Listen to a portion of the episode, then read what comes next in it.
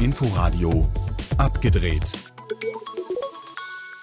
Am Mikrofon begrüßt Sie Alexander Soyer. Herzlich willkommen. Es wird zwar schon über Lockerungen der Corona-Maßnahmen gesprochen, sogar Öffnungen von Kinos sind in Sichtweite, doch bis wirklich wieder neue Filme auf der Leinwand zu sehen sind, dürften noch ein paar Wochen vergehen. Bis dahin Filmunterhaltung zu Hause und deswegen wird auch heute in Abgedreht sehr, sehr viel gestreamt. Neben den Heimkino-Filmtipps stellen wir auch noch zwei neue Serien vor. Außerdem feiern wir Wolfgang Kohlhase, der an diesem Samstag seinen 90. Geburtstag hat und wir schauen auf das Thema Frauenquote im Film. Loslegen wir aber zunächst mit den Filmstreaming-Tipps. Einen Film über eine große Denkerin, über das Denken, über deutsche und israelische Geschichte, den Umgang mit Schuld und mit den Schuldigen, den gibt es in der ARD-Mediathek mit Margarete von Trotters Hannah Arendt und ihrer Lieblingshauptdarstellerin Barbara Sukowa in der Titelrolle. Der Film ist ein bestechendes Porträt der Theoretikerin und Philosophin und konzentriert sich vor allem auf die Zeit, in der sie die Theorie der Banalität des Bösen entwickelte und als Reporterin des New Yorkers über den Eichmann-Prozess in Israel berichtete und mit ihren klugen und nüchternen Ansichten über Eichmann und die Mechanismen der Unterwerfung in einem totalitären System sogar Freunde gegen sich aufbrachte. Time to understand is not the same as forgiveness. Diesmal bist du zu weit gegangen. It is this phenomenon that I have called the banality of evil. Margarete von Trotter schafft es, Theorien und Geschichte mit Leben zu füllen und Sukowa macht das Denken sichtbar, nachvollziehbar, liegend, stehend, rauchend. Selbst wenn man Hannah Arendt nicht kennt, ist von Trotters Film nicht nur klug, sondern auch berührend, nicht nur ein Porträt, sondern eine Geschichte. Bestechend und mit nüchterner Brillanz mitreißend Hannah Arendt in der ARD-Mediathek noch bis zum Wochenende. Edward Bergers Jack gibt es im Online-Angebot der Berliner Bibliotheken. Die Berlin-Odyssee eines elfjährigen Jungen, der zu früh erwachsen sein muss.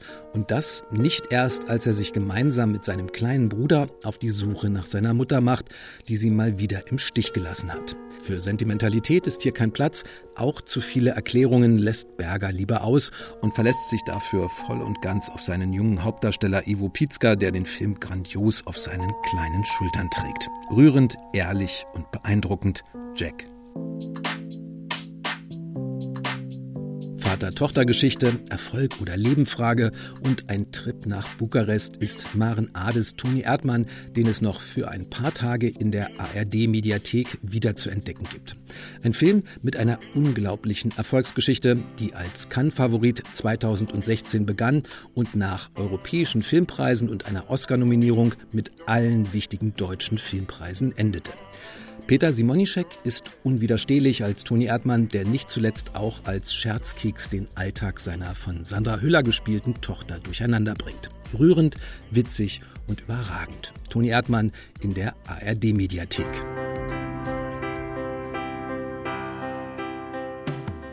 Danny Boyles Beatles-Hommage und romantisches Märchen Yesterday.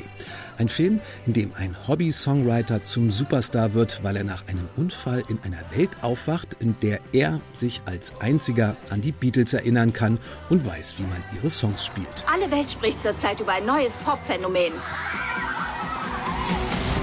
Deine Musik, sie ist unglaublich. Wir wollen, dass du nach L.A. kommst. Ich biete dir Ruhm und Reichtum. Das Problem, als bald größter Star der Welt verliert man auf dem Weg nach oben vielleicht auch die große Liebe seines Lebens und außerdem sind es ja nicht wirklich seine Songs. All das ist weniger albern, als es sich auf den ersten Blick anhört, aber leider auch nicht ganz so gut, wie es bei einem Richard Curtis Drehbuch und Danny Boyle als Regisseur hätte sein können. Als kurzweilige, amüsante, warmherzige Sommergefühlunterhaltung mit Beatles-Songs im Hintergrund aber ist Yesterday immer noch sehr gelungen. Yesterday, das noch zur Info, wurde neu aufgenommen ins Amazon Prime Angebot. Das waren die Streaming-Tipps dieser Woche und wir bleiben im Heimkino. Wie wäre es zum Beispiel mit Bootsbau auf Netflix mit Olli Schulz und Finn Kliman? Die Vision, ein Hausboot, in dem man Musik machen kann, einen kreativen Rückzugsort zu machen, das war eigentlich von Anfang an die Idee. Ich habe gedacht, oh, das wird ein Riesenprojekt und Finn meinte, ach Quatsch, das ist ein bisschen renovieren, ein bisschen streichen. Eigentlich eine simple Idee. Das Hausboot von Gunter Gabriel kaufen, ein bisschen abstauben, ein paar neue Möbel rein und fertig ist ein cooler, schwimmender Treffpunkt für Kreative im Hamburger Hafen. So ungefähr hat sich das Olli Schulz wohl gedacht und sich mit Finn Kliman ein weiteres Entertainment-Multitalent, allerdings mit etwas mehr handwerklichen Fähigkeiten, an Bord geholt. Olli! Olli, wo bist du? Dienstag ist Boottag. Das Problem dabei ist gleichzeitig das, was diese Netflix-Doku-Serie Das Hausboot so sehenswert und unterhaltsam macht. Denn das Gunther Gabriel Hausbootschnäppchen ist, und das ist noch sehr diplomatisch ausgedrückt, ein gerade noch so vor sich hintreibender Schrotthaufen, bei dem jeder professionelle Bootsbauer oder Werftmitarbeiter nur noch mit dem Kopf schüttelt. Das, das ist Mistkram. Und da vorne wird's ja noch mistiger. Es wäre geil, wenn in diesem Moment hinten der, das Heck abbrechen würde. Nee, bitte nicht. Das nur kurz am Anfang noch angedachte Aufpäppeln und Neuanstreichen mündet in einer zweijährigen Großbaustelle. Hinter jeder Abdeckung, unter jedem Lack, in jeder Ecke ein neues Desaster, eine neue Katastrophe. Und jede Katastrophe kostet Nerven und auch Geld. Meine Reserven sind begrenzt. Das war auch der Zeitpunkt, wo ich das langsam angefangen habe, mich ein bisschen rauszuziehen aus der Nummer. Aus ein paar zigtausend für ein nettes Nebenbei-Freundesprojekt sind definitiv ein paar hunderttausend für einen Dauerbootsbau-Hürdenlauf geworden. Das Einzige, was von Gunther Gabriels Hausboot noch geblieben ist, das Dach, also ein paar Stahlplatten.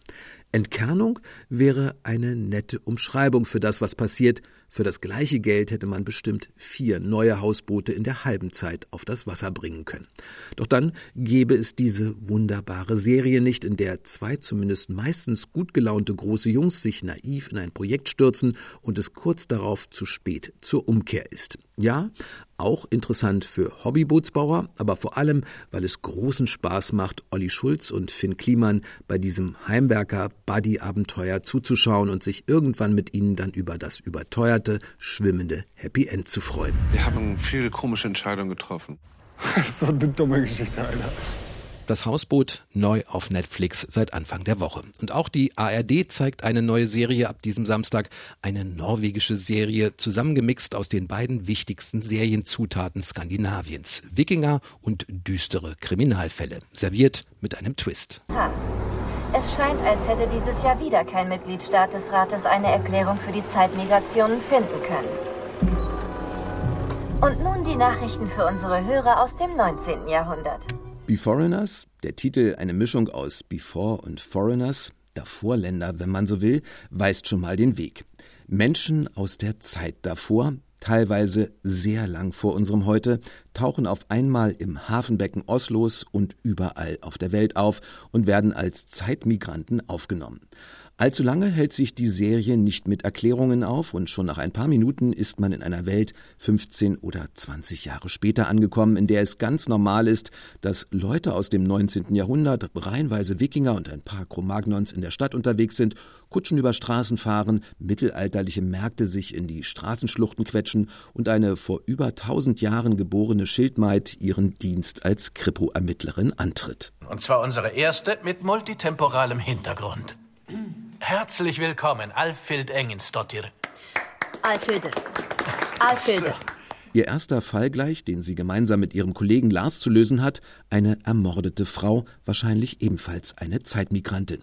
Natürlich hätte Beforeigners auch ein überspitzter Science-Fiction-Krimi sein können, der sich an Themen der Migrations- und Integrationsthematik abarbeitet. Aber das passiert wirklich nur ganz nebenbei. Und die Serie konzentriert sich tatsächlich eher vergnüglich auf die zwei Hauptzutaten Wikinger und düstere Mordfälle in dieser ganz und gar wundersamen Welt, in der auf einmal Menschen aus allen möglichen Zeitaltern miteinander leben. Sollen wir eine Großfahndung nach einem prähistorischen Monster veranlassen? Können wir machen? Nein, natürlich nicht, Lars. Aber das Leben auf der Erde ist nicht so simpel, wie du es dir vorstellst. Die sechs Teile dieser Serie laufen ab Samstagnacht in der ARD und ab Sonntag in der Mediathek. Frauen und Männer, ganz gerecht geht es da nicht zu. Eine Lösung könnte, wie auch in vielen anderen Bereichen, eine Quote sein. Kulturreporterin Magdalena Bienert hat sich damit für uns beschäftigt und unter anderem mit der Hamburger Schauspielerin Nina Petri darüber gesprochen. Ich gehöre ja tatsächlich zu denen, die gar nicht mehr so wahnsinnig viel drehen, weil ich eben ja auch schon alt bin.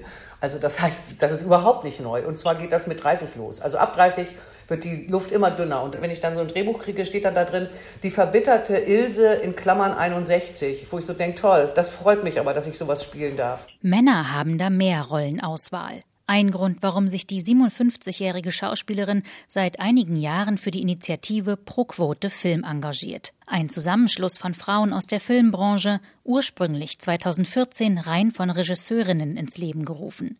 Darunter Gründungsmitglied Barbara Teufel, die am Telefon resümiert, es hat sich in den letzten sieben Jahren unserer Arbeit relativ wenig bewegt. Jedenfalls das, was sich äh, in den Zahlen und in den Statistiken niederschlägt. Was sich verändert hat, auf jeden Fall, ist, äh, dass in einigen Köpfen sich was bewegt hat. Aber es hat bisher zu keinen mutigen Entschlüssen geführt. Pro Quote Film fordert eine Quote von 50-50 in allen Gewerken. Und das müsste im Filmförderungsgesetz verankert werden, damit sich wirklich etwas verändern kann, meint die Regisseurin. Ihr, aber auch Schauspielerin Nina Petri ist klar, dass das nicht nur ihre Branche betrifft, sondern ein strukturelles Problem ist. Beim Film scheint es jedoch besonders rückschrittlich zu sein, so Nina Petris Erfahrung. In den Führungspositionen sitzen wahnsinnig viele Männer, und zwar auch leider alte, weiße Männer. Und selbst wenn es keine Männer sind, sind es aber alte, weiße Frauen. Und die ticken leider auch nicht großartig anders als die alten, weißen Männer, weil die haben das so gelernt. Ne? Deswegen, also da müssen einfach, müssen eigentlich mal neue Menschen in die, in die entscheidenden Positionen geraten, damit da mal irgendwie so ein bisschen neuer Wind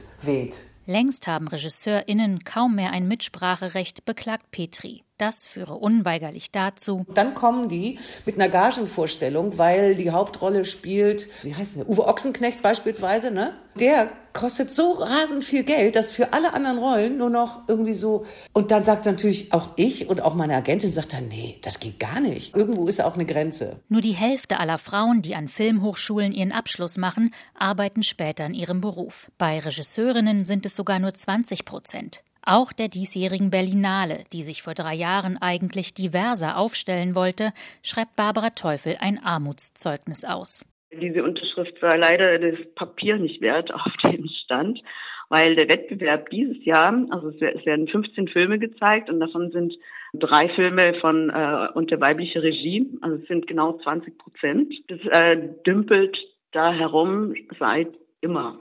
In der Sektion Retrospektive war dieses Jahr kein einziger Film unter weiblicher Regie zu finden. Der Weg zur Gleichberechtigung ist im Film noch sehr, sehr lang. Magdalena Bienert über die Frauenquote im Film. An diesem Samstag gibt es einen Geburtstag Wolfgang Kohlhaases 90.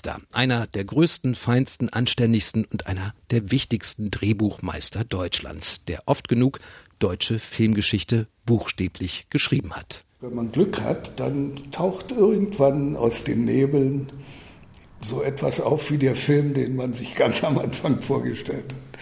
Sein Name steht unter Filmen wie Sommer vom Balkon, Berlin-Ecke Schönhauser, Ich war 19, Solo Sunny, Die Stille vor dem Schuss. Kohlhase erkennt rückblickend als wiederkehrende Motive in seiner eigenen Karriere durchaus eine trockene, wer weiß, wofür es gut ist, Lakonie, alles hat eben seine zwei Seiten und seinen Versuch, Rollen für Schauspieler zu schreiben, was sehr viel selbstverständlicher klingt, als es eigentlich ist.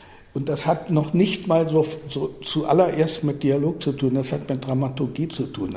Du musst den Schauspieler in günstige Lagen bringen.